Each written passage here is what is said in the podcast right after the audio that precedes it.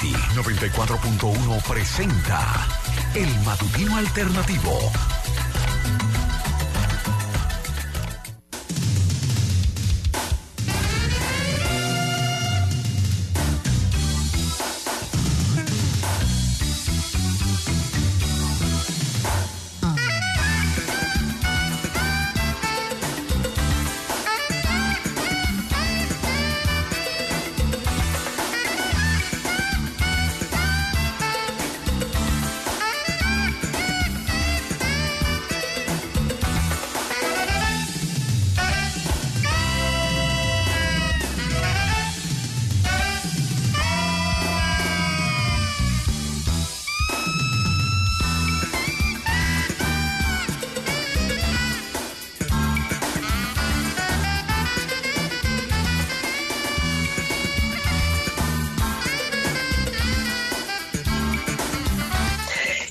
Vamos, muy, muy buenos días en este 6 de febrero. Así las cosas, sí, 6 de febrero. Faltando mucho, mucho todavía para el año 2025. Con muchas informaciones. Hoy tenemos a Giovanni. Giovanni anoche decía, eh, pero, pero le gusta, le gusta lo que le envío. Claro que sí, las cápsulas de Giovanni están ahí. Mari Mora con un tema, José. No se asuste, pero el tema de Mari se llama hoy el efecto Lucifer. Así mismo se llama ese efecto. Atención, ¿por qué el porqué de la maldad? No, yo decía, pero ¿por qué tenemos que poner eso? Pero es así. Mira, hoy recordamos a, a Ronald Reagan Ronald Reagan. Para muchos el peor, para otros, incluyendo a la comunidad hispana, uno de los mejores presidentes de los Estados Unidos. Ronald Reagan fue político, estadista, pero primero fue actor, fue el presidente número 40 de los Estados Unidos. Nació un 6 de febrero de 1911. Eh, bueno, su política fue muy dura. Sin embargo, sin embargo, logró una estabilidad económica, el dilema de siempre. Ese es el, el problema. Eh, como presidente introdujo osadas iniciativas políticas y económicas. Su política económica se eh, concentró en la economía de la oferta. ¿Quién que está diciéndolo? Pero siempre, pero siempre ha sido, ¿verdad, José? Lo de la voz, ajá, la gente se percibe, es un nuevo, un nuevo, un nuevo micrófono. Eso es lo que pasa, como en días pasados con usted. ¿eh? Nos vamos con las internacionales. Quien me preguntaba ayer por qué, de, por qué digo, por qué decía que Luis Miguel Pereira no puede entrar en El Salvador, busquen en el canal de YouTube del matutino alternativo la participación de Luis Miguel Pereira sobre Bukele para que usted vean por qué, por qué decimos eso. Y Bukele expande su poder en El Salvador. Nace la época del partido único. Bukele ha vivido unas horas apoteósicas.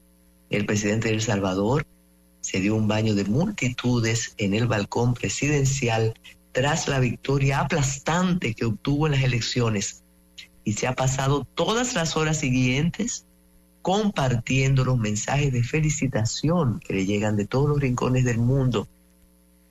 Bukele se ha convertido en un fenómeno global por haber desactivado las pandillas y transmitido en vivo, en vivo, todo lo que hacía cuando comenzó la búsqueda de los mareros por doquier.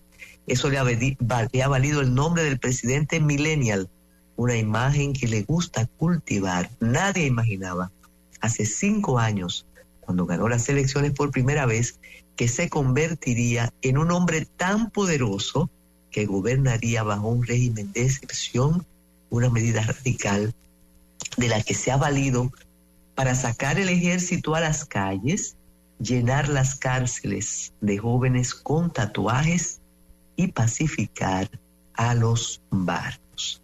Ahora ha revalidado su mandato hasta el 2029, aplastando a la oposición que ha quedado sencillamente reducida a cenizas. ¿Esto es bueno? ¿Esto es malo? Los salvadoreños lo dirán. Ya hay un, un, editorial del periódico El País que se titula Deriva autoritaria en El Salvador y que Bukele le va, le va a importar nada, porque Bukele se refirió directamente a los periodistas del periódico El País, diciendo que no tienen derecho, ningún derecho, a inmiscuirse en los asuntos de El Salvador. Así están las cosas por allá. ¿Mm? No pueden inmiscuirse los asuntos del Salvador ni el poder de los Estados Unidos, ni las organizaciones no gubernamentales, ni esos periodiquitos como el país que nos ataca. Bueno, y tal como anunció el ex embajador de Haití en la República Dominicana hace unos años, Paul Arcelán, no que lo denunció hace unos años, sino el que fue embajador en nuestro país hace unos años, que dijo que el domingo pasado iba a iniciar la guerra en Haití, pues Haití entra en un peligroso vacío institucional y ya en las calles se está peleando.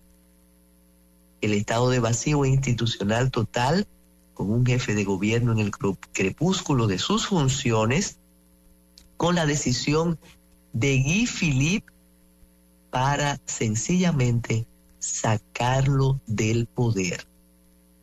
Claro, eso fue lo que él dijo eh, aquí en la República Dominicana y que iba para allá. Naturalmente, el presidente ayer dijo, no, no, no, no se preocupen, que todo está controlado, todo está bajo control. Y el rey Carlos III suspende toda su actividad pública tras ser diagnosticado con cáncer suspendió ayer todas las actividades públicas y privadas para comenzar el tratamiento contra el cáncer que le ha sido diagnosticado y del que no se conoce ningún detalle. La noticia produjo un enorme impacto en el Reino Unido que ve como un monarca que llegó hace menos de un año y medio tras la muerte de su madre, debe afrontar ahora una grave enfermedad. A las 18 horas, el Palacio de Buckingham difundió un comunicado en el que informaba del estado médico del monarca y de cómo fue encontrado el cáncer. Durante el reciente proceso hospitalario, por un agrandamiento de próstata, se descubrió un asunto preocupante diferente. Las pruebas han identificado una forma de cáncer. Fíjense el, el tratamiento bastante diplomático. Dice una forma de cáncer. No, no necesariamente habla de todos los detalles, pero sí, sí ya admite que el rey está enfermo. Y Donald Trump llama a los republicanos a oponerse a un acuerdo sobre seguridad fronteriza en los Estados Unidos. Donald Trump ha exhortado en el Congreso, a los republicanos en el Congreso, a oponerse al acuerdo que prevé 60 mil millones de dólares para Ucrania y una reforma que endurece el sistema migratorio estadounidense. Solo un idiota votaría por este horrible proyecto de ley fronteriza que solo da autoridad cierre después de 5.000 interceptaciones diarias. Cuando ya tenemos el derecho de cerrar la frontera ahora. El presidente Biden dio, pidió a finales del año pasado al Congreso que aprobara un paquete legislativo que Donald Trump se opone desde el principio, desde la A hasta la Z. Y eh, la lucha por el voto en la alcaldía de Barahona tiene los ánimos caldeados, pero no solo en, en Barahona, sino en varios, en varios municipios. De eso se trata. Y ojalá la violencia no complique este, este asunto. Prohibición de bebidas alcohólicas antes y después de las elecciones. Ustedes lo saben, los mayores, pero hay que recordarlo. ¿eh? la veda electoral prohíbe la venta de bebidas alcohólicas 24 horas antes del domingo 18 hasta 12 horas después. Eso está establecido en la ley, en el artículo 232, que prohíbe el expendio de bebidas desde 24 horas antes de la elección hasta 12 horas después de terminada la votación. No, en las zonas turísticas no se prohíbe. Esas zonas son debidamente identificadas por la Junta e incluso los hoteles que se consideran turísticos aquí en el, en el distrito y en el Gran Santo Domingo pueden vender eh, bebidas, bebidas alcohólicas. Bueno, y el gobierno sorprendió ayer, claro, siempre sorprende la semanal, porque el presidente comenzó a hablar de la inversión en agua a través de las instituciones del sector agua. El presidente anunció varios ambiciosos proyectos para dotar de agua como nunca se había hecho al país. También se habló de la cobranza. Esta es la mesa del agua, la que va a transformar a la República Dominicana. Algo que sorprendió, José, yo me imagino usted que es editor que pensaba que no era cierto, pero eh, el presidente, al presidente le preguntaron sobre los extraterrestres. En los meses que ha tenido la semanal, el presidente, las únicas preguntas que omitía, porque la semana pasada habló de política, eran las políticas. Aunque el 29 de enero, exacto, en San Francisco, respondió una. Sin embargo, una de las preguntas que más será recordada será la que hizo un comunicador de La Vega sobre los extraterrestres. Un joven tomó su turno y le preguntó al mandatario si era verdad que había recibido algún tipo de información sobre los ovnis, objetos voladores no identificados. Queremos preguntarle con relación a que, según unos investigadores, la República se ha convertido en una zona de tráfico. Yo vi las semanales imagino que ustedes también, ahí era como un, momento, una zona de tráfico. Yo dije, ay, mi madre, va a hablarle del narco, va a hablarle del narco, pero ahí no. Le dijo, una zona de tráfico de OVNI, que nos visitan frecuentemente. ¿Ha recibido, señor presidente, alguna información? Abinader al ver la audiencia reírse, también se sonrió y dijo, hasta ahora no. No obstante, prometió que iba a investigar. De inmediato ustedes comprenderán que las redes comenzaron a explotar. Lo que sí, lo que sí digo el presidente que, y eso lo sabemos, como que lo de las cárceles está pendiente es que eso no ha sido preocupación para el cambio, no, no, no, no. Eh, pero vamos a recordarle al país, a las personas que escuchan al matutino, que los reclusos están muy bien comunicados en la victoria. Ellos pueden votar, eso sí, y pueden comunicarse parábolas, celulares, y naturalmente esos celulares, desde ahí salen y entran las órdenes para matar, estafar, extorsionar. Y mientras las autoridades anunciaban la confiscación de 12 antenas de Internet satelital en la cárcel de La Victoria, en la provincia de Santiago se ratificaba que el más reciente asesinato de un abogado lo había ordenado un recluso. desde un recinto penitenciario. Los actuantes en el operativo realizaron un recorrido por la azotea del recinto. Es decir, ellos no se dieron cuenta nunca, las autoridades de la Victoria, nunca se dieron cuenta cómo habían instalado esas palabras. Entonces, el presidente, no, él no titubea, mira por qué. Señores, miren la semanal para que ustedes vean el nivel de obsecuencia al que hemos llegado con el presidente de la República. El periodismo, ay, ay, ay. Antes de cualquier pregunta, primero le, primero le decía mi presidente, su obra. Señores, la historia reciente está ahí de cómo comenzó lo otro, lo de los 30 años. ¿eh? Entonces el presidente dijo, cuando pueda moverse un 30% de los privados de libertad de la cárcel de la Victoria a las Parras, vamos a poder mejorar las cárceles al país.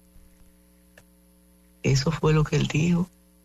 Un detalle importante, cuando le preguntaron sobre los accidentes, el presidente empezó a hablar de una red, una red de eh, hospitales traumatológicos es decir, él dijo, no, no, no, mira, esos son los motoristas.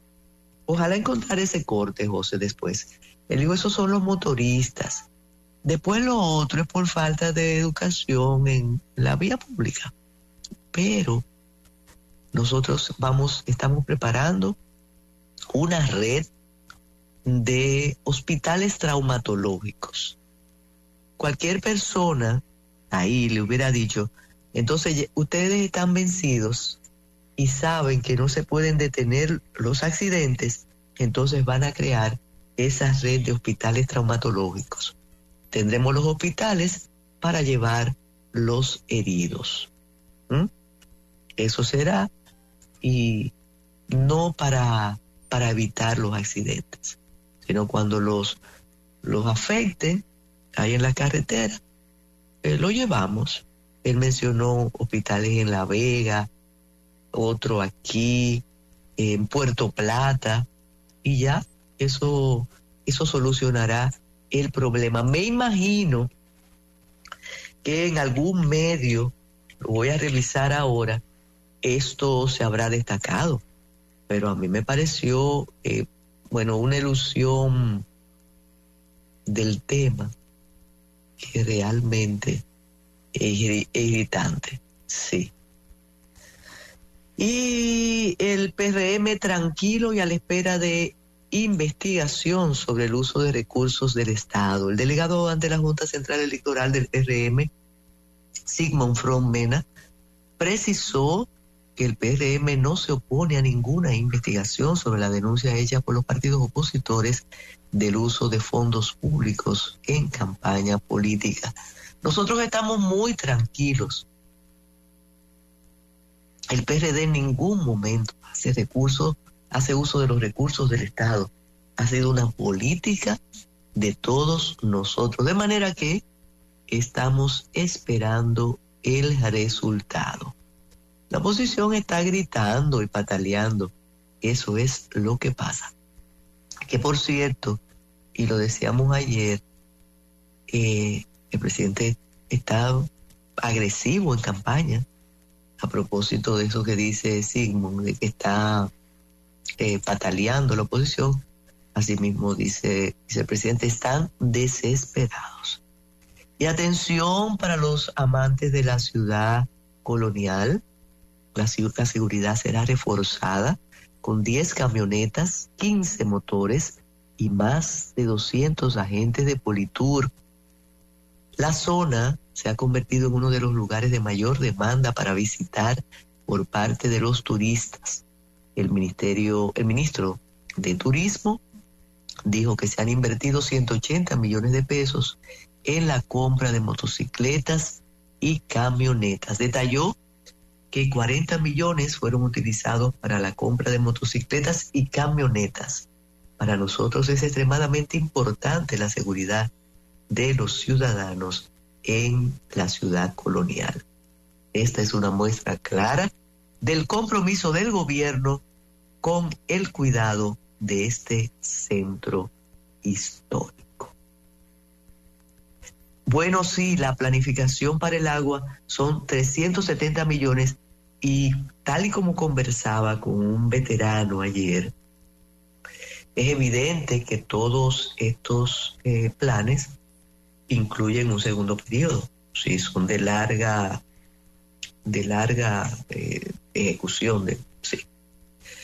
Y de nuevo la pregunta, ¿cómo es posible que se instale un call center en la victoria que nadie se diera cuenta? Señores, pero esto pasó en el 2022.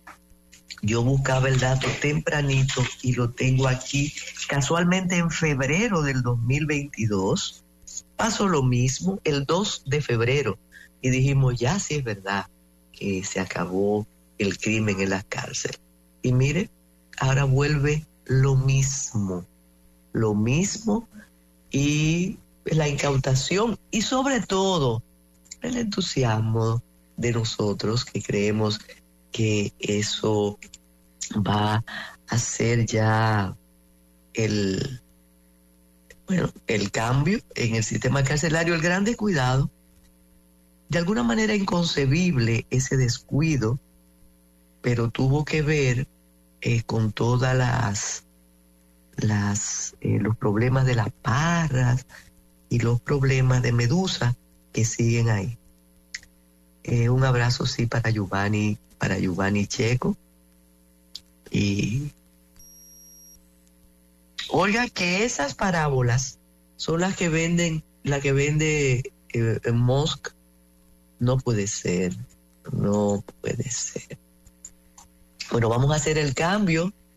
Gracias por estar en sintonía en este 6 de febrero con su matutino alternativo. Mira, nos dice algo Manuel, Manuel, preocupante y peligroso lo de Bukele. Manuel, te voy a mandar algo que le envié a Luisa eh, sin comentarios aquí, pero lo de Bukele es preocupante, pero te voy a decir unas señales como la de la victoria. Hacemos la pausa, José. Escuchas el matutino alternativo.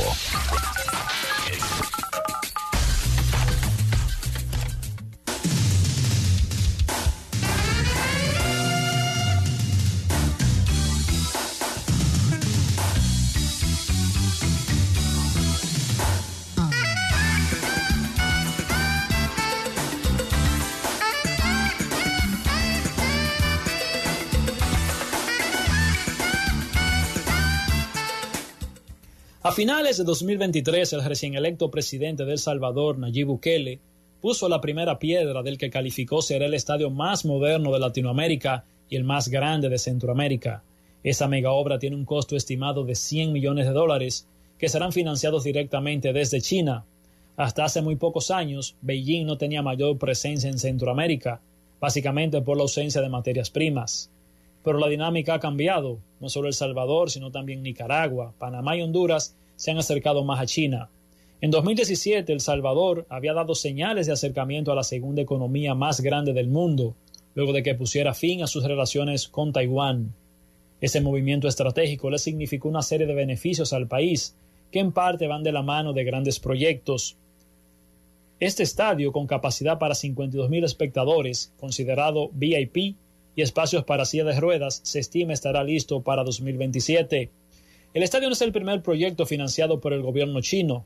En noviembre de 2023 también inauguró la Biblioteca Nacional de El Salvador, que costó 54 millones de dólares y cuenta con siete pisos distribuidos en 24 mil metros cuadrados. El inmueble tiene plantas interactivas, área gamer, robótica y 360 mil libros. Además, se suma que el gobierno chino inició la construcción de una planta de agua en el lago Yopango, que beneficiará a más de 250.000 personas en la periferia de la capital salvadoreña.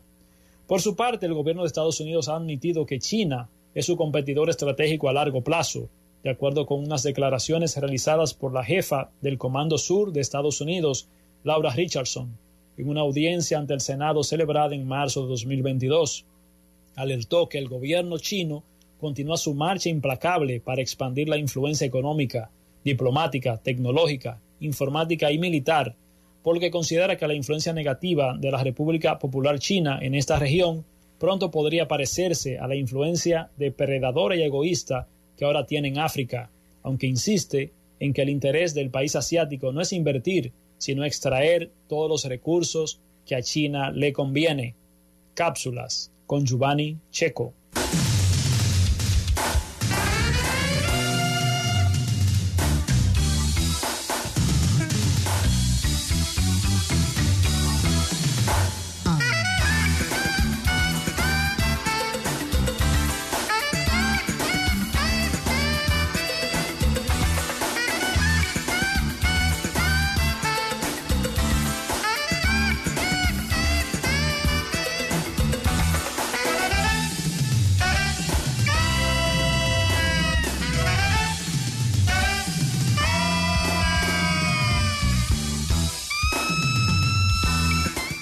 Gracias, Giovanni. Eh, importante una reflexión entre José Plasencia y nosotros por aquí de cómo el país más depredador es Estados Unidos. Realmente nunca, nunca se le dice nada. Al contrario, fíjense cómo nosotros nos encantan los abrazos de los Estados Unidos. Como decimos, sin ningún empacho, qué bueno Estados Unidos nos quiere. Hace unos días, Miguel Guerrero comentaba cómo él fue cambiando su percepción de muchacho, de muchachos de los Estados Unidos, hasta que se dio cuenta cómo era el juego de los Estados Unidos. No importa que sean demócratas, no importa que sean republicanos, y nos traicionan o traicionan siempre. De modo que eso es así, y nos han vendido aquello de, ah, China avanza, pero eh, es una, situación para analizarla. Ah, mira, aquí nos aclaran que el cáncer no es de próstata, no dijeron cuál. Bueno, el parte internacional lo que dice es, fueron, eh, nos estamos refiriendo al rey, fueron por un agrandamiento de la próstata y descubrieron otra cosa. De eso se trata. Entonces, el objetivo de los creadores de la semanal es absolutamente válido y extraordinario. Por cierto, un saludo a Daniel y a Yonaki, que van por ahí para su escuela. Mira el asunto. La semanal es del presidente. Él se acerca con un tema a los periodistas. Ese mito de que el presidente es el hombre más cercano del planeta eh, no hay ni el deferente. ¿Ustedes se acuerdan? Un personaje que había en la radio. El deferente, no, no, él es el hombre más cercano. Él va, agota su agenda, porque siempre es con un tema, acepta unas cuantas preguntas y ya. Pero ese proyecto, esa forma de comunicar, provoca que durante toda la semana hablemos de lo que ahí se trata. Habida cuenta que el presidente cada día hace cinco visitas y, eso también es noticia.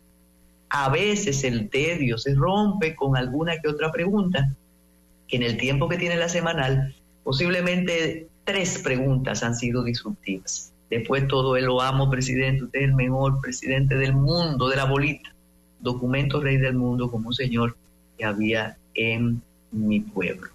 Un detalle y eso fue avisorando este periodo, es el presidente, no el candidato, pero ahora es el candidato presidente que está hablando. Y por eso anuncia todas las obras, todo lo que está ahí y todo lo que, lo que se va a construir por los siglos de los siglos. Y esta vez, cuando, y vamos a volver al tema de la victoria, cuando se le preguntó sobre la victoria, él dicen titubea, él no titubea, él tiene una forma de hablar por teleprompter divina, a través del teleprompter, después es su manera, porque él no es cercano, él es una persona muy, muy, muy distante realmente. Entonces él dijo, bueno, eh, eh, bueno, las cárceles, hasta que dijo, sí, nosotros, eso no ha sido tema. Realmente eso, eso no ha sido tema. Él ha confundido el asunto de su, de su Ministerio Público Independiente con el desastre penitenciario. Y yo quiero recordarles a ustedes lo, el espectáculo que fue en el 2022 ver en, en, el, en la explanada de la Victoria todas aquellas cámaras, todos aquellos teléfonos, todos aquellos, eh, eh, ¿cómo se llama, José? Los, los, repetidores, las neveras, los, aire, los acondicionadores de aire, las estufas, y dijimos, no, llegó el momento. Nos dijeron que había un genio en la victoria, que alguien me dijo, mira, él, debe, él debe estar trabajando para ellos ahora. Nunca supimos el nombre del genio.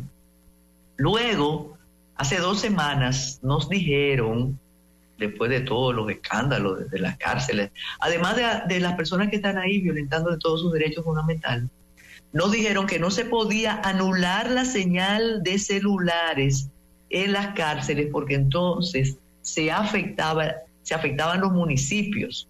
Señores, pero entonces no le deje entrar eh, teléfonos móviles. De modo que eso es una tarea pendiente, pero el cambio no se mancha con esas tareas. Eso va a atribuirse si fracasa en la independencia y si le va bien es el presidente eh, de la República. Pero otra vez con las cárceles, otra vez el mismo escándalo, con la ventaja, y esto sí hay que señalarlo siempre, porque es una ventaja comparativa que tiene el, el, presidente, el silencio de las organizaciones que antes eran no partidistas y que ahora hasta cambiaron el color de sus camisetas. ¿Ustedes se acuerdan antes cuando se decía cambia chaqueta? Bueno, nos apunta Jimmy Hungría cuando dije el deferente que es Carlos T. Martínez y que tiene un programa hace 40 años que se llama Panorama Farandulero y otro más que ahora está en Quisqueya FM. Sí, él es que hace los grandes, los grandes dominicanos.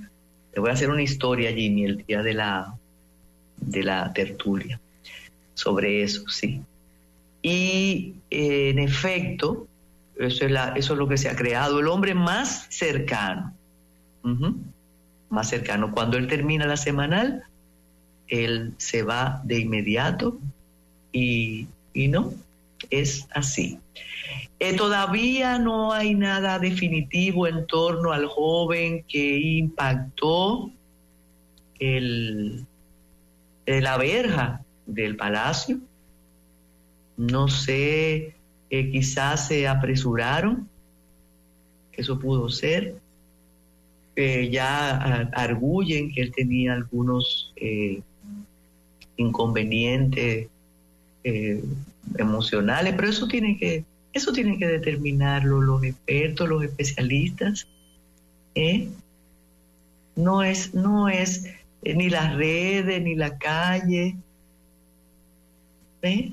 Bueno, pero así estamos. Miren, importante una carta del consultor jurídico del Poder Ejecutivo, Antoliano Peralta Romero, al director del diario Miguel Frangul, del el periódico Listín Diario.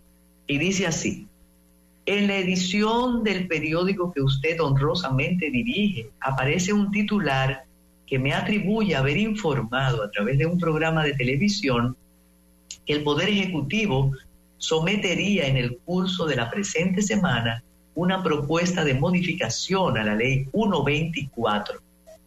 Como es de su conocimiento, el Poder Ejecutivo designó una comisión compuesta por el suscrito y el licenciado Luis Soto, director de la DNI. Fíjese que ya dice la DNI, porque la ley está vigente, a fin de escuchar las observaciones y, reparos de determinados sectores de la sociedad con respecto a la indicada ley. Esta conversación ha sido adecuadamente conducida por la Sociedad Dominicana de Diarios, teniendo participación otros importantes sectores de la sociedad civil. En la última reunión se tomó la decisión de designar una comisión de abogados, es de comisión en comisión, y el Congreso que esté ahí para, ¿para qué? Bueno, para aplaudir, ¿cierto? Eh, por decisión unánime, una comisión de abogados para que sobre la base de observaciones que han hecho los distintos sectores representados en el diálogo, elaboren un informe en el sentido de si es o no útil modificar la ley existente. El Poder Ejecutivo, representado en la forma que hemos dicho, manifestó su disposición de acogerse a la recomendación. En tal sentido, queremos dejar establecido que lo que el suscrito anunció en el programa que se transmite por Teleradio América fue la posibilidad de que la comisión designada rindiera su informe en el curso de la presente semana y que el mismo será discutido en la mesa del diálogo, no en el Poder Ejecutivo. Como taxativamente dice el titular del periódico. La afirmación contenida en el titular es incoherente con el curso que lleva el diálogo y un absurdo desde el punto de vista legislativo, dado que la legislatura estará cerrada hasta el próximo 27 de febrero. Sabedor de que tanto usted como el medio que dirige son altamente respetuosos de la objetividad y de la verdad al momento de comunicar, estamos seguros de que este error involuntario será enmendado con el despliegue con que se transmitió el titular de referencia. Me suscribo a sus órdenes muy atentamente. Antoliano Peralta Romero, consultor del Poder Ejecutivo. Me río porque en la época que vivimos, ocurrió algo. Todos creyeron lo eh, divulgado por las redes y también por eh, la edición eh, del periódico Listín Diario. Y comenzaron, porque es lo que te digo, Manuel, comenzaron a alabar al presidente otra vez el oído en el corazón del pueblo, que ese señor sí es abierto, que ese señor es el presidente que estábamos esperando.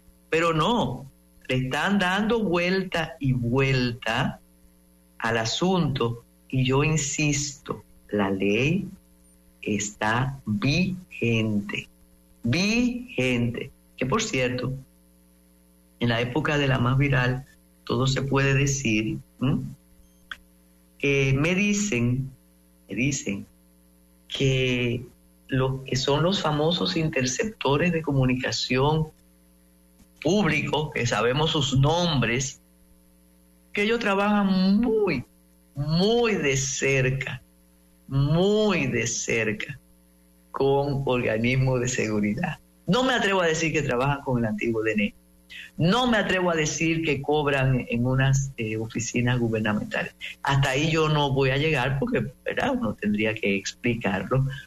Pero que sí, que ellos, imagínense por eso, por eso la impunidad.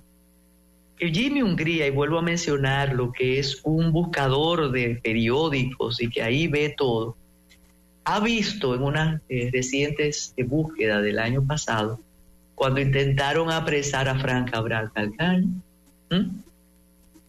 ¿Y qué pasó? Nada. Y todos vemos cuando nos envían, quienes, somos quienes no somos muy adictos a la centina de las redes, pero nos envían las amenazas que hace otro, otro interceptor de comunicaciones que las vende, como él dice, fulana, voy a divulgar tu correo, fulana, ¿te acuerdas cuando interceptábamos las conversaciones de tal? De modo que todo esto es puro camino a la institucionalidad conforme a lo que piensan los hacedores ahora de políticas públicas. estaba leyendo, sí, digo los nombres. Bueno, yo pienso que muchas personas que estamos en el en, los medios y en la vida pública hace mucho tiempo conocemos eso. Y lo de Frank Cabral no era secreto, lo que pasa es que él es el veterano. Los otros la venden en el sector privado y sí, muy de cerca, muy de cerca con, con organismos oficiales, sí. No, yo no voy a leer lo de participación ciudadana porque a mí me parece una bula eso. aunque, eh, no, no lo voy a leer. Miren, y busquen lo que ocurrió en las elecciones pasadas, que en enero el propio presidente de la República, entonces candidato, envió una comunicación al órgano electoral para eh, que se impidieran las inauguraciones de la anterior administración. Pero como esa administración no tiene doliente, eso, eso ha pasado. Y a propósito de los hospitales traumatológicos va a construir el presidente para que puedan irse los heridos ahí, no evitarlo, sino que vayan allá. Tres turistas murieron y una dominicana resultó herida en un accidente en Puerto Plata. Eh, una jipeta impactó con un autobús en la avenida Gregorio Luperón, cerca al complejo turístico Costa Dorada. Gerson Leonardo Tapia, Benoit Sutter, Leonardo Jairo Cuevas, todos estadounidenses. Resultó herida la dominicana Yomaris López Rodríguez. El tramo carretero Manolo Tavares Justo, que comunica la provincia de Montecristi y Dajabón, también reportó otro accidente. Los heridos fueron ingresados al Hospital Regional Universitario José María Cabral Ibáez. Eh, la ironía incita en lo que dijo el presidente, es que ya va a haber hospitales más cerca. No vamos a evitar los accidentes, sino que vamos a, a llevarlos a los hospitales más cercanos. Y sí, una campaña realmente opaca. Lo único que anima la campaña son las declaraciones del presidente y de los candidatos a la presidencia, que no es eh, ahora. ¿eh? Está Mari ya en fila, recordándonos su tema, el efecto Lucifer, el porqué de la maldad, basada en el libro de Philip Zimbardo. Así que eh, vamos a prepararnos para el diván de Mari Mora. Adelante, José. Ya regresa el matutino alternativo por Fidelity.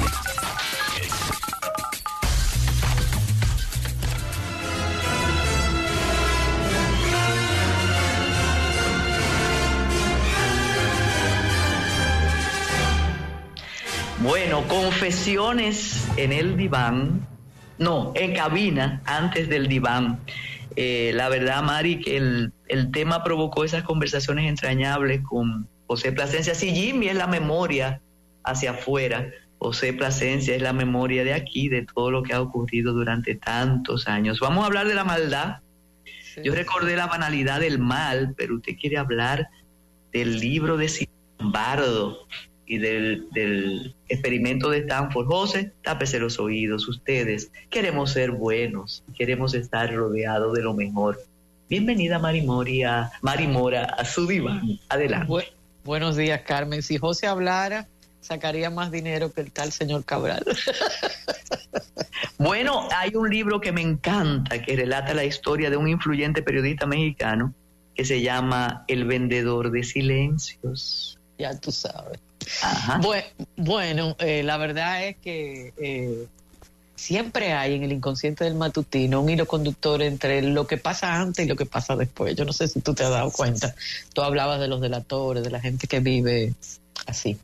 El otro día, Carmen, la última vez que estuve en el diván, porque la semana pasada no pude, hablamos de la mentira y hoy he elegido que habláramos, y tú has aceptado, de la maldad, de eso que Philip Zimbardo bautizó como el efecto Lucifer. Y parecería que estamos tocando temas morales, y es verdad que también lo son, pero esta perspectiva es psicológica, pues como dijo el propio Zimbardo, la maldad, cuando la definió, consiste en obrar deliberadamente de una forma que dañe, maltrate, humille, deshumanice o destruya a personas inocentes o en hacer uso de la propia autoridad y del poder sistémico para alentar o permitir que otros obren así en nuestro nombre. Y bueno, solemos dividir a la gente en buenas y malas y parecería también que nos referimos a características que son inmutables, pase lo que pase, somos buenos per se.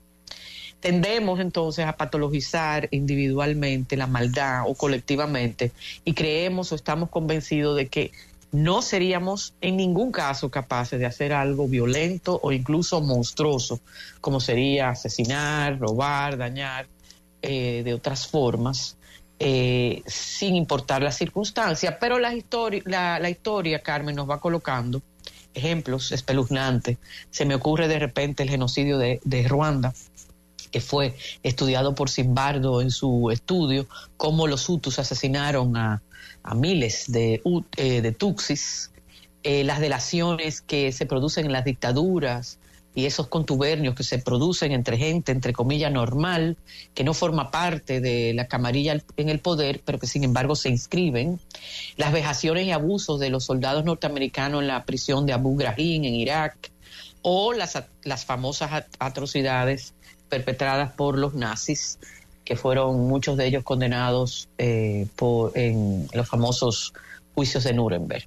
Eh, no, que, no quiere decir esto que no haya héroes y heroínas, Carmen, eh, que sean excepciones, pero al parecer, según diferentes investigaciones famosas y con mucho peso, por regla general parecería que las circunstancias pesan mucho, como diría Ortega y Gasset, y parecen revelar estas investigaciones, ¿no? De que las circunstancias en las que nos vemos y otros aspectos que pueden ser concomitantes y que inteligentemente, Carmen, son vendidos por eh, previamente por aquellos que quieren que consintamos monstruosidades o que participemos en actos de maldad o que nos quedemos callados. Y eso ha sido muy estudiado, cuáles son esos procesos psicológicos dinámicos, por ejemplo, desindividuar a alguien, quitarle su identidad, la llamada obediencia a la autoridad, o lo que tú llamabas, lo que Hannah Arendt llamó la banalización del mal, eso de que por orden superior yo hago cosas la pasividad eh, frente a las amenazas que podemos tener, la autojustificación y la deshumanización o la racionalización también, que son aspectos que empezó Goebbels y los nazis a propagar acerca de los judíos y una propaganda muy efectiva durante mucho tiempo, una, una colectividad bajo unas circunstancias determinadas, como era eh, eh, el caos que había en la llamada República de Weimar y todo eso que antecedió a Freud, ah, perdón, a, Hitler, todo eso puede prefigurar que personas que nunca hubieran pensado que harían algo malo o que lo consentirían pasivamente, terminen haciéndolo.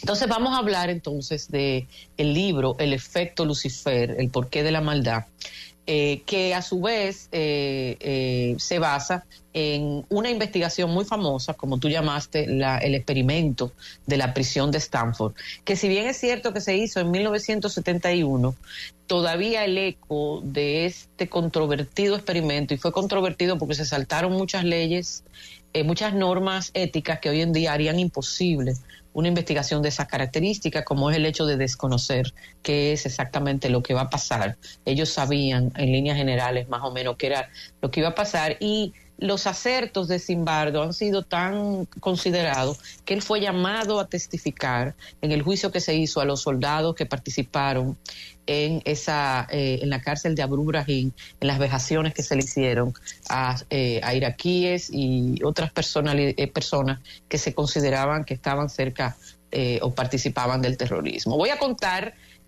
muy brevemente en qué consistió este experimento para luego comentar entonces las conclusiones demoledoras a las que llegó Simbardo. Bueno, él se preguntó primero si una persona buena entre comillas, podría cambiar su forma de ser según el entorno en el que estuviese. Y él publicó un aviso diciendo que iba a pagarle 15 dólares a, estudiantes voluntarios si pasaban dos semanas en una prisión falsa. Eh, y ese experimento eh, fue financiado por el gobierno norteamericano que tenía interés de saber por qué se creaban los conflictos eh, en los sistemas penitenciarios, por qué habían tantos encargados eh, oficiales dentro de las prisiones que llegaban a crueldades tan grandes y sin embargo, buscando responder eso, seleccionó a 24 estudiantes, la mayoría blancos y de clase media, y los dividió en dos grupos. Y les asignó aleatoriamente el rol de guardián de la cárcel eh, y el rol de prisionero. Y a partir de ahí empezó eh, un experimento que fue muy brutal porque de repente a los que les tocó ser prisioneros, la policía, verdaderos policías, llegaron a sus casas, los, los eh, eh, les pusieron las esposas, los subieron en los carros, se le hicieron en, en un destacamento fichas, fotos, y luego se le vendaron los ojos hasta llevarlo al Departamento de Psicología de Stanford en el sótano, que de repente se había convertido en lo más parecido a lo que pudiera ser una prisión normal. Y apenas comenzó el experimento, Carmen, los guardias comenzaron a mostrar conductas abusivas que al poco tiempo se convirtieron en sádicos, porque además eh, se les quitó los nombres a los prisioneros, se les puso un número, se les eh, prohibía nombrarse eh, por sus nombres. Tenían que estar obligados a simplemente repetir la numeración que tenían puesto en una camiseta, en un traje de prisioneros. Y es, fue increíble cómo no había instrucciones de un comportamiento así en los carceleros, simplemente fue mantengan el control. Y sabiendo que ahí había gente que no eran criminales, Carmen, las humillaciones, como que dejar, eh, quitarte la posibilidad de comer, de dormir, obligarles a que limpiaran con sus manos sin guante, inodoros sucios y otras vejaciones terribles, se empezaron a producir de tal manera que ese experimento que estaba llamado a durar eh, dos semanas, hubo que suspenderlo corriendo a los seis días, porque no se sabía qué iba a pasar ahí. Los prisioneros, algunos, eh, adoptaron esa indefensión aprendida de la cual hemos hablado aquí en el diván, otros se amotinaron, intentaron salir, eh, intentando salir de, esa pesadilla que duraba ya demasiado, mientras los carceleros, Carmen, que eran individuos normales, eh, estudiantes de universidades, se habían convertido en verdaderos demonios que se complacían. Y en el comentario que hicieron algunos de los participantes era el vicio que les producía la sensación de ese poder ilimitado que ellos tenían bajo esas circunstancias. Entonces, a partir de ahí, se va asentando la, idea, la tesis eh, de de que dependiendo de las circunstancias en las que nos encontramos, eh, y de cómo se alienta en un grupo esas, eh, esas, eh, esas tendencias, podemos llegar entonces a desarrollar conductas que pierden ese peso por ese efecto de lo que Bandura llamada, llamaba la desconexión moral, que también citamos ese hecho cuando hablamos de los conductores temerarios. Eso nos rompe esa idea dicotómica de que vamos a ser siempre buenos per se, aunque naturalmente luego el propio Simbardo, que quizás se asustó de lo categórico que él fue, dijo, bueno, eh, realmente puede ser que encontremos la manera de no caer en esto. Hay personas que no lo hacen. Eh, puede ser que tengamos unos criterios racionales y morales que nos sirvan de freno pero la historia, Carmen, se repite una y otra vez. Lo vemos ahora en Gaza, lo vemos en Ucrania, pero lo vemos también fuera de las guerras. Eh, en escenarios que son más cotidianos, de cómo, eh, por ejemplo, el asalto al Capitolio, cómo de repente el aliento de Trump eh, provocó ese asalto masivo, que nada más no eran un grupito de locos, que fueron los que al final acabaron entrando y, con, todo el deseo de probablemente asesinar a, los congresistas del Capitolio, ¿no? Entonces lo vimos en vivo y en directo en esa ocasión de cómo una masa se puede eh, desbordar y convertirse eh, en, algo tan peligroso que afortunadamente al final se pudo eh, solventar el problema porque pudieron esconder a los a los congresistas, pero bajo nuestros ojos pudimos ver gente que no eran solamente ese grupito de locos, sino ciudadanos normales que arengados y acostumbrados a deshumanizar, a desindividualizar a, los demás, rompieron unos esquemas morales y hoy en día ese grupo se ha ido alimentando, ¿no? Entonces yo creo que el mensaje eh, es, no es que nos vamos a convertir de repente, Carmen, en malos porque sí.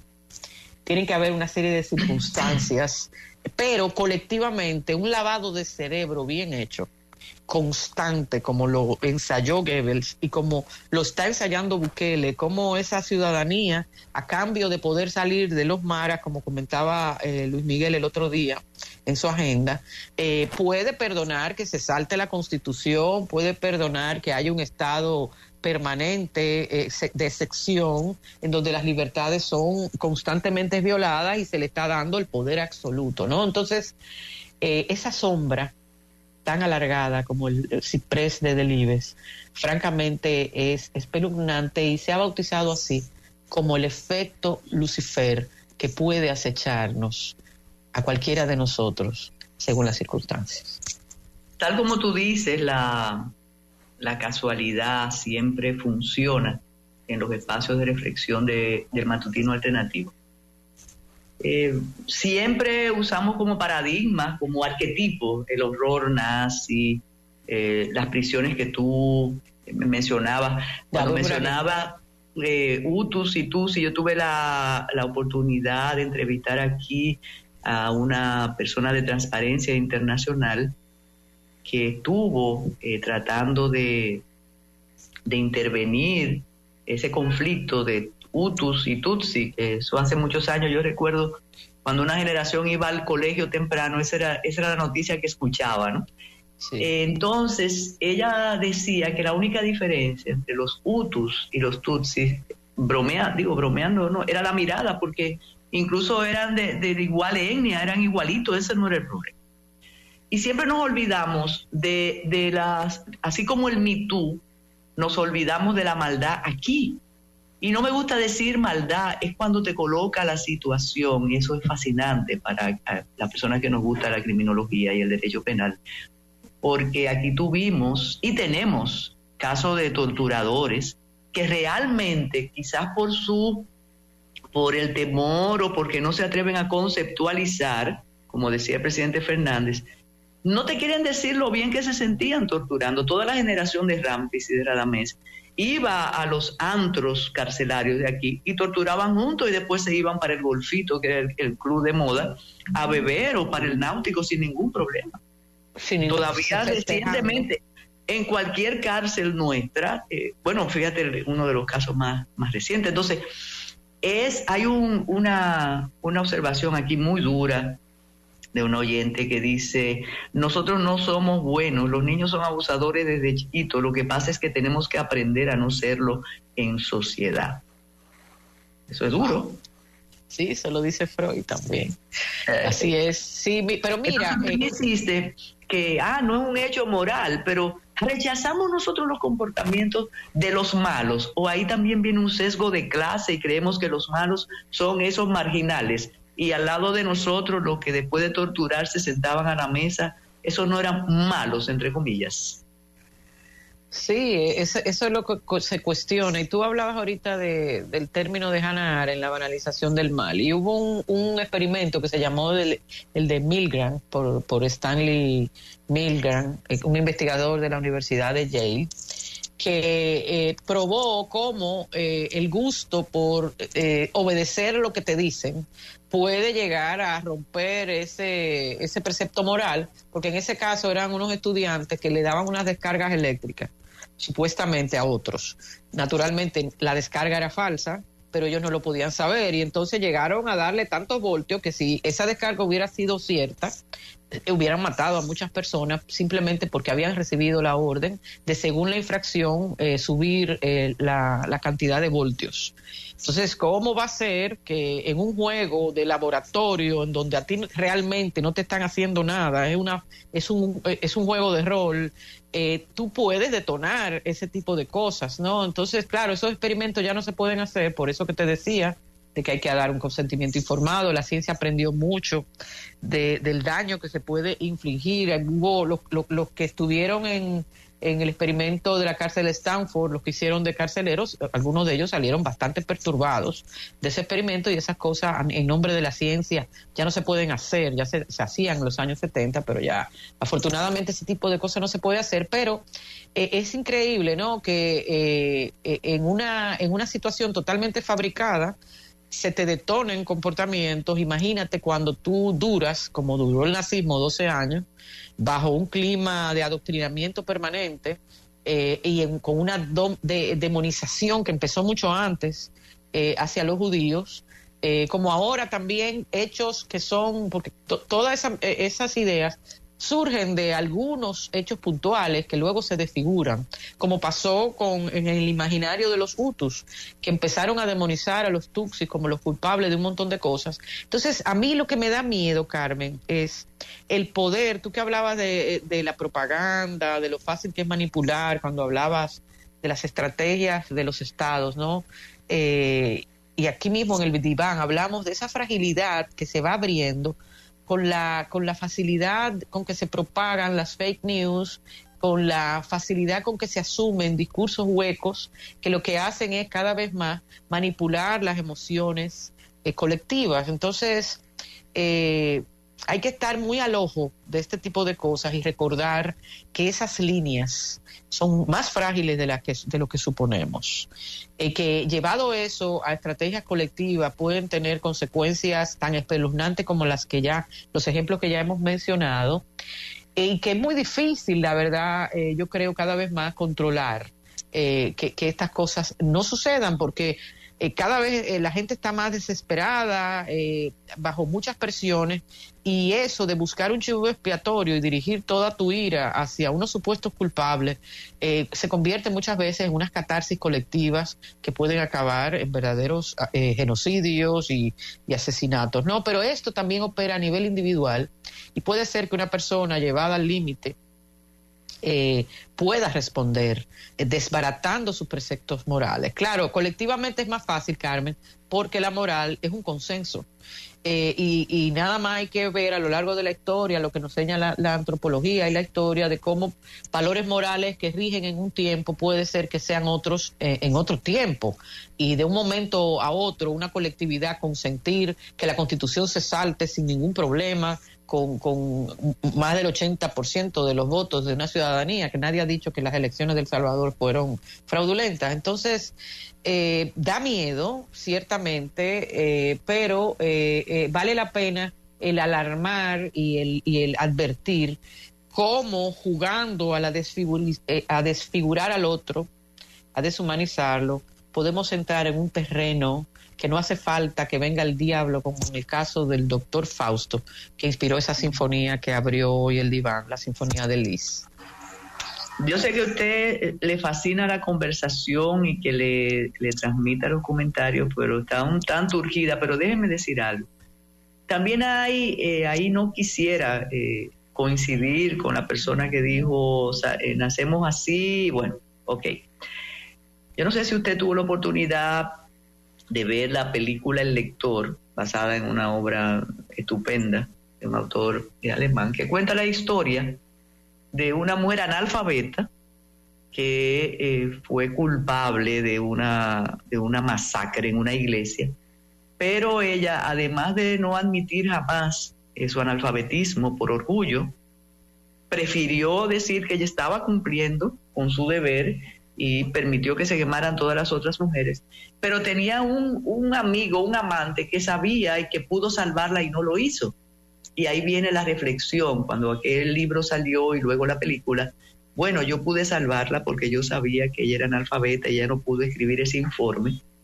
Sin embargo, un poco le eh, reprobaba que ella hubiera sido eh, la responsable de la matanza de, de, bueno, decenas de mujeres que estaban en una cárcel. Y eso se repite con el horror nazi.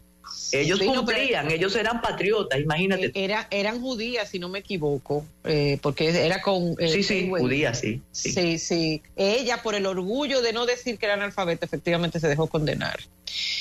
una película terrible, efectivamente, la recuerdo perfectamente, me, me, dejó muy tocada, ¿no?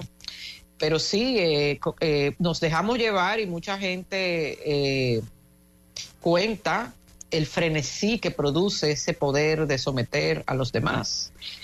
Eh, entonces, no estamos diciendo que no hay excepciones. De hecho, en la dictadura de Trujillo hubo excepciones, gente que acabó masacrada, pero la verdad es que lo que suele primar es lo otro. Nosotros tuvimos un ejemplar, digo, el arquetipo que fue Johnny Ave eh, García, que incluso eh, cuentan que él se le vendió a Trujillo y dijo yo puedo yo puedo yo puedo torturarle a todos sus adversarios yo puedo hacerlos hablar yo puedo hacerlos eh, claudicar ¿entiendes? entonces eh, qué hacemos nosotros los que supuestamente no somos malos y usted advertía que no podemos convertir esto en un asunto moral, pero ¿qué hacemos, no? Sí, lo, que hay que estar pendiente es cómo se va tejiendo un escenario. A veces, por ejemplo, Carmen, eh, eh, eh, queriéndonos defender, podemos arrinconar a una persona a tal extremo. Por eso siempre hay una regla que se aprendió con el acuerdo de Versalles, cuando se humilla a Alemania con la firma de ese acuerdo que fue tan vejatorio para ese pueblo cómo llevar al adversario al extremo de la humillación puede ocasionar en ese adversario eh, una transmutación que rompe reglas morales y lo convierte entonces en un individuo desalmado que es capaz de vengarse de cualquier manera. A veces, en nombre del bien, podemos eh, olvidarnos que llevar al siempre hay que dejar una pequeña salida a, cualquiera para que eh, la venganza no sea de esa naturaleza. El gran error de ese acuerdo de Versalles, tejido en mesas entre franceses e ingleses fundamentalmente, fue el escenario previo a la transformación de millones de alemanes que de repente pedían venganza y salió un loco que les prometió que sí, una grandeza, como ahora sale Bukele, eh, y todo el mundo lo sigue. Eh, entonces son fenómenos que nos enseñan que la historia se puede repetir, como el eterno retorno de Nietzsche, ¿no? Eh, y no es halagüeño verlo, pero hay que hacer algo con este adormilamiento de la propaganda, hay que seguir apelando a la conciencia de la gente, a la capacidad crítica, que es lo único que puede entonces servir de resistencia a ese lado, a ese lobo que decía Hope, que acecha dentro de cada uno de nosotros. Mira, eh, nos están mencionando eh, la película La Langosta, que ya está, parece, no, no, parece que es reciente en Netflix, que precisamente ahí también se trata ese asunto a través de los asesinos. En una de las efemérides que veíamos la semana pasada, me sorprendió el caso de un muchacho argentino de clase privilegiada que a los 20 años ya había cometido creo que, 40 asesinatos. Y lo descubrieron porque en el bolsillo de una de sus víctimas estaba una, su cédula, su identidad, y se dice que ya él quería que lo, que lo atraparan. Nunca demostró, ha demostrado, porque todavía está preso, arrepentimiento, sino convicción de que lo que hace le produce placer, como aquella serie famosa del, del individuo que es eh, investigador forense y que también es un asesino. De modo que aunque usted no quiera caer en el asunto moral, tiene algo de moral todo esto. Sí, lo, sí, claro, es un tema moral, pero la perspectiva desde la que yo me sitúo eh, trata de, incluir otras cosas que van más allá del alma. Es decir, cómo hay circunstancias que se alimentan y que pueden trastocar a alguien que tiene un armazón moral distinto en otra persona y algo, horrible. Algo que es, más delicado aún, y es que todos en, no, no me gusta hacerlo así tan, que las personas colocadas en una situación límite podríamos ser capaces de hacer lo que estamos analizando ahora. Sí, podemos sacar un héroe, porque pasa eso en las situaciones límite, o un villano. Exactamente. Bueno, tema para reflexión, para mortificarnos un poco. Eh, ahí tiene que ver mucho también la religión, cuando todos en determinado momento de nuestras vidas queremos ser buenos, muy buenos, muy buenas, pero después nos damos cuenta que así no es. Yo sé que este tema eh, ha encantado, pero también ha expuesto muchos mucho prejuicio y muchas actitudes de qué seríamos capaces, ¿no? Esa es la pregunta que dejamos flotando en el aire.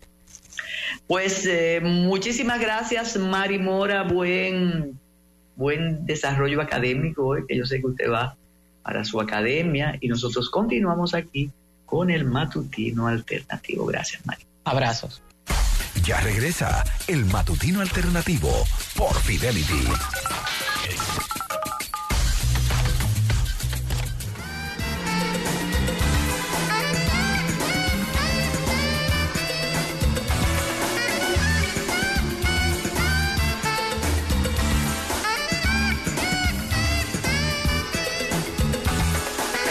Sí, claro que sí. Es, es sin, como digo, Jimmy, eh, no insustituible. La voz de, de Wicca se distingue de cualquier otra. Esa canción es de José Alfredo Jiménez. Y ayer muchos se sorprendieron escuchando a Fran Seara con, en, en tiempo de bachata. Me encanta esa canción que está interpretando Fran Seara con Daniel Santa Cruz. Si algún día la ves, claro, es, eso de... Es un clásico también, exactamente. Miren, el, cada año, no, cada cuatro años, igual que ocurre con las Navidades, con la Semana Santa, hay que recordar las restricciones a propósito del día de las elecciones. yo sé que para, para mi generación, incluso para los 10 años menos, es como repetir lo que se sabe, pero hay que decirlo. El caso más eh, que provoca más preguntas.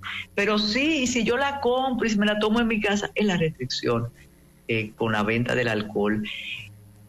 Eso se ha discutido mucho en la región y por los especialistas electorales, porque dicen, pero ¿y por qué hacer eso?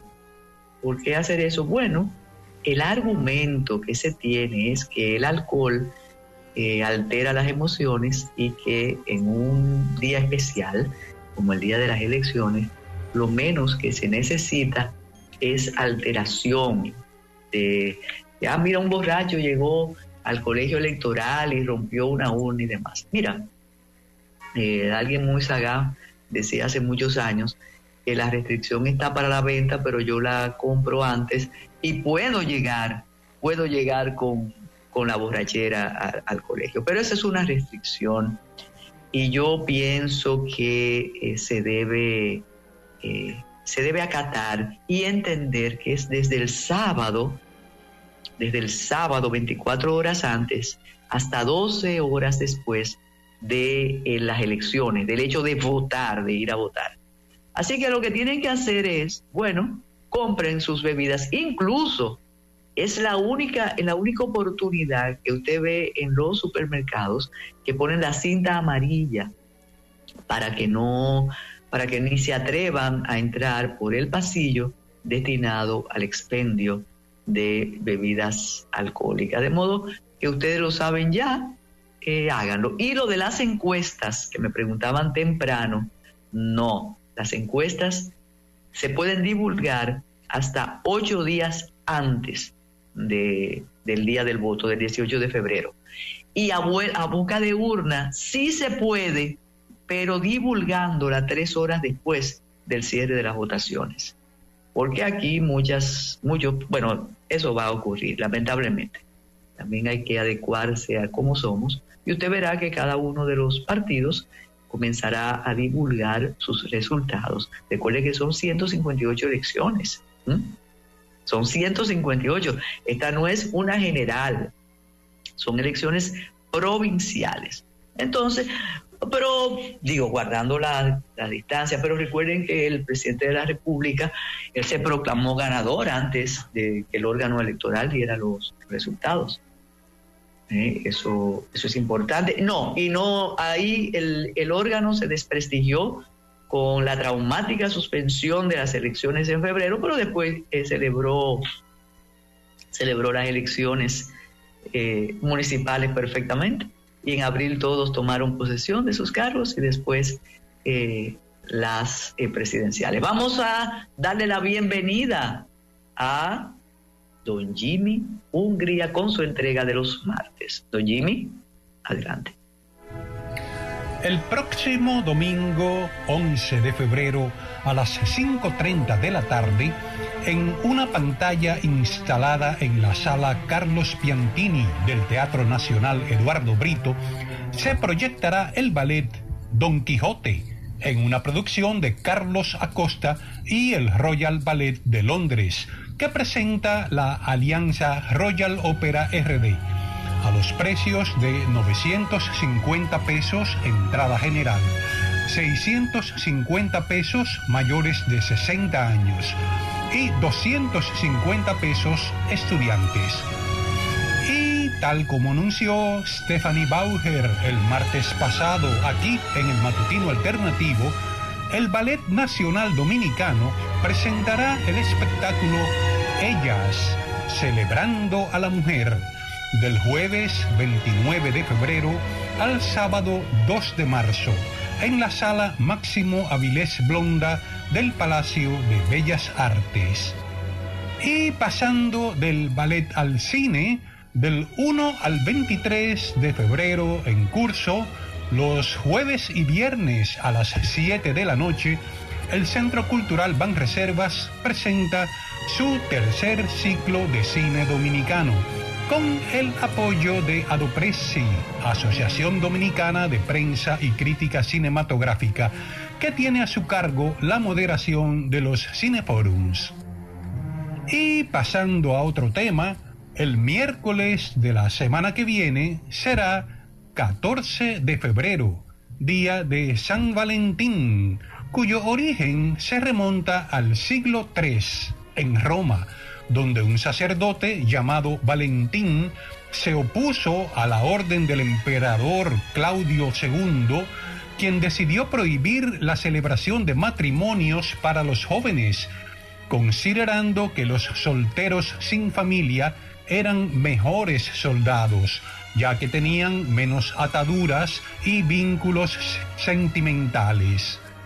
Valentín, opuesto al decreto de Claudio II, comenzó a celebrar en secreto matrimonios para jóvenes enamorados. Al enterarse, el emperador sentenció a muerte al sacerdote el 14 de febrero del año 270 alegando desobediencia y rebeldía. Por este motivo, en esa fecha se conmemora el Día de San Valentín, patrón de los enamorados, y la ocasión es propicia para escuchar la canción My Funny Valentine, uno de los grandes estándares del jazz. Fueron sus compositores Richard Rogers, la música, y Lawrence Hart, la letra para su musical Babes in Arms, que se estrenó en Broadway en 1937, donde fue interpretada por primera vez por Mitzi Green. Pese a la supuesta referencia al día de San Valentín, la canción tiene un significado más literal, ya que está interpretada por una chica a un hombre llamado Valentine Val Lamar y es solo en una línea de la letra de la canción Each Day is Valentine's Day, donde se menciona al día de San Valentín. Con el tiempo, My Funny Valentine se convirtió en un estándar del jazz, con casi 1500 versiones grabadas, tanto cantadas como instrumentales, por artistas tan diversos como Chet Baker, Ella Fitzgerald, Frank Sinatra, Sarah Vaughan, Tony Bennett, Marvin Gaye, Barbara Streisand, Duke Ellington, Miles Davis, Herbie Hancock, Winton Marsalis y un largo etcétera que incluye a latinos y caribeños como Gonzalo Rubalcaba, Chucho Valdés, Arturo Sandoval, Tito Puente y nuestra Sonia Alfonso. A continuación, escucharemos una versión instrumental del trombonista Bob Bruckmeyer y el pianista Lalo Schifrin.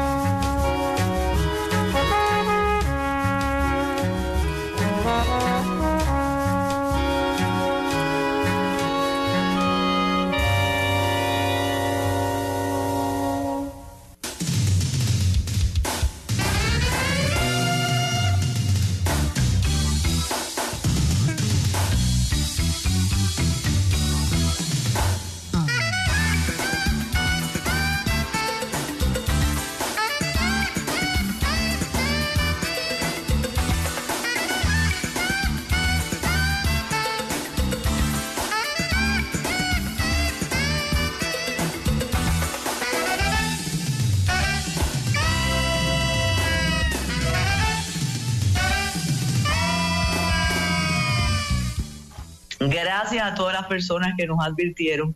Fue un asunto entre los violines de Mari, dice José, y el audio de Jimmy. Eso pasa. Mire, una sorpresa. Eh, estaba nada más y nada menos que el autor de la música del matutino en sintonía. Yo a veces peleo con él porque digo, él no nos escucha. Él no nos escucha. Don Pen, Jan, sí, Jimmy estaba en sintonía. Así que un día de esto dedíquele un, un, un martes solo en el matutino alternativo exacto, que no es otro más, es diferente. Mire, todo, está todo reglamentado para el asunto de las elecciones. Que se cumpla o no se cumpla es otro asunto, pero eso está más que reglamentado. Eh, y también están los subterfugios que se hacen para que el Estado, a través de las redes y de las eh, ofertas, haga campaña. ¿Cómo evitarlo? Difícil, sobre todo en sociedades tan politizadas, con medios tan de un lado, con grupos de, de, de presión también tan de un lado. Mire, nos envía una persona que sabe de estos asuntos y voy a leer textual lo siguiente. Aunque esto parece eh, fábulas de, otro, de otra época, pero mencionan un edificio en la John F. Kennedy, un desafío, Jimmy, para ti, que hace muchos, muchos años, en la época de Corporán, también se señalaba como el edificio eh, donde había un local y donde aparecían unas boletas eh, coloradas. Esa es una historia que está por ahí. Pues nos dice esta persona que sabe de esos asuntos, dice, el espía debe tener dos oídos y una sola boca para escuchar más y hablar menos, como aquello que decía Confucio, ¿verdad? Los espías del PRM hablan demasiado y todo se llega a saber. Lo que pasa es que hay, parece que hay un espía del PRM que sabe cómo manejar sus clientes y cruza, se va de un lado para otro, de un lado para otro. Entonces dice esta persona que una vez estuvo ligada a los servicios de inteligencia, chequeen el edificio, ay Dios, ese mismo Jimmy, H. Pero ustedes se imaginan, en la época del cambio, alguna autoridad interviniendo en un lugar donde haya, eh, donde una denuncia diga que hay algo negativo para el cambio. Yo no me lo imagino. Mire que eh, las personas que escribimos tenemos gran imaginación, ¿eh? Pero yo no me imagino un operativo que haga eso. Pero imagínate, eso sería una ofensa. Dice, exacto, ahí funciona un DNI de facto pero independencia con doctor Delgado. No, y mire, esta persona, y ahora me avalan eh, lo dicho, sabe bastante sobre ese asunto. Repito, el predicamento confuciano que dice, el espía debe tener dos oídos y una sola boca para escuchar más y hablar menos. Pero los espías del PRM hablan demasiado y todo se llega a saber. Ojo, lo que pasa es que el ojo se lo señalan al órgano electoral y yo no voy a, no se puede comprometer el órgano electoral en esto, porque esto es una, una, un rumor. Cheque en el edificio H. Sí, eso es Vox Populi, dice que ahí funciona el DNI de facto, pero ¿y qué, qué vamos a hacer con, con eso? Nada puede alterar el equilibrio. Atención, eh, San nos recuerda a Jimmy que en diciembre se sonó aquí la versión Enamorado con Laura Rivera y Retro Jazz en el centenario de Babín Echavarría. Quedan muchas, eh, quedan muchas fechorías por hacer. Ah, bueno, pero déjame decirte, es que el edificio de INASIF ahí, ahí tenía muy ligado a una familia presidencial que ya no está y ahí funcionó por años el, DNI de, esa familia relacionada con la otra familia. Mira, todo el mundo sabe, la minoría, la minoría, que todo el mundo sabe el trabajo que hace padre e hijo ahí, que compite con otro que hacen un, uno que es muy mayor y otro que es un, ético operativo. Eso es un negocio. Yo no sé por qué darle tantas vueltas a la ley, eh, la de la, la, Dirección de Inteligencia, la que ya es la DNI y no el DNI. Porque lo otro va a seguir. Lo otro va a seguir. Díganme ustedes si no. Y después de unas revelaciones que hizo alguien que creyó que de verdad iba a ser transparente, alguien relacionado con un ministerio que se quedó acéfalo, lo callaron y se cayó. ¿Mm? Lo callaron y se cayó. No que se cayó de sus pies, no. Silencio, que eso es mejor. Sí, eh, gracias por la observación. Nosotros lo comunicamos, que el Tribunal Supremo Electoral del Salvador, de una manera inexplicable, se, dilató con, con, los informes, eh, el resultado del escrutinio. No sé por qué, porque con una mayoría de tal magnitud, ellos debieron adelantarse y evitar, evitar esas especulaciones que dicen que no se atrevieron y qué barbaridad, todavía están supuestamente eh, valorando y evaluando actas. ¿eh? Entonces, eh, repetimos, repetimos que el día 17 no se venden bebidas alcohólicas y bueno, usted la consume en su casa. Entonces, eh, luego, hasta, la, hasta el mediodía del día siguiente pasaría lo mismo. Y sí, eh, lo de Haití, tal como auguró eh, Paul Ancelán, ya están en la calle. Siempre es peor, siempre empeora la situación, no es para mejor. Y les recordamos que el 18 se celebrarán 158 elecciones, no es una. Y a propósito de la... Ay, mi madre. Ay, ay, ay, ay, ay, justicia independiente. Sí, que ese centro funciona y que las autoridades lo saben y que a veces utilizan sus servicios. Será tema hoy eso, porque quien provee la información, reitero, sabe mucho, mucho sobre eso. Bueno, Marta nos está esperando aquí en cabina para continuar con las baladas de los 80 y de los 90. Tenemos una última entrega. Gracias, Mari Mora, Giovanni Checo, Jimmy Hungría. Mañana recuerden que tenemos finanzas con café y los comentarios de Isidro con los Grammy y él vio eh, la historia de la caída, esa película, eh, bueno, no voy a adelantarles, no voy a adelantarles, pero anatomía de una caída, sí. Pues tranquilos en la calle y despreocúpense. Usted lo puede sufrir un accidente, pero vamos a tener una red de hospitales traumatológicos. Entonces, usted sufre su fractura y lo llevan al hospital. No lo vamos a evitar. La administración actual, esta de don Luis, no tiene eso en, agenda, será para la próxima, pero tendremos hospitales. Muchísimas gracias, José Antonio, y a ustedes también. Recuerden acceder a nuestro canal de YouTube para que vean el fenómeno Luis Miguel Pereira con Bukele, declarado no grato en El Salvador. Adelante. Fidelity 94.1 presentó El Matutino Alternativo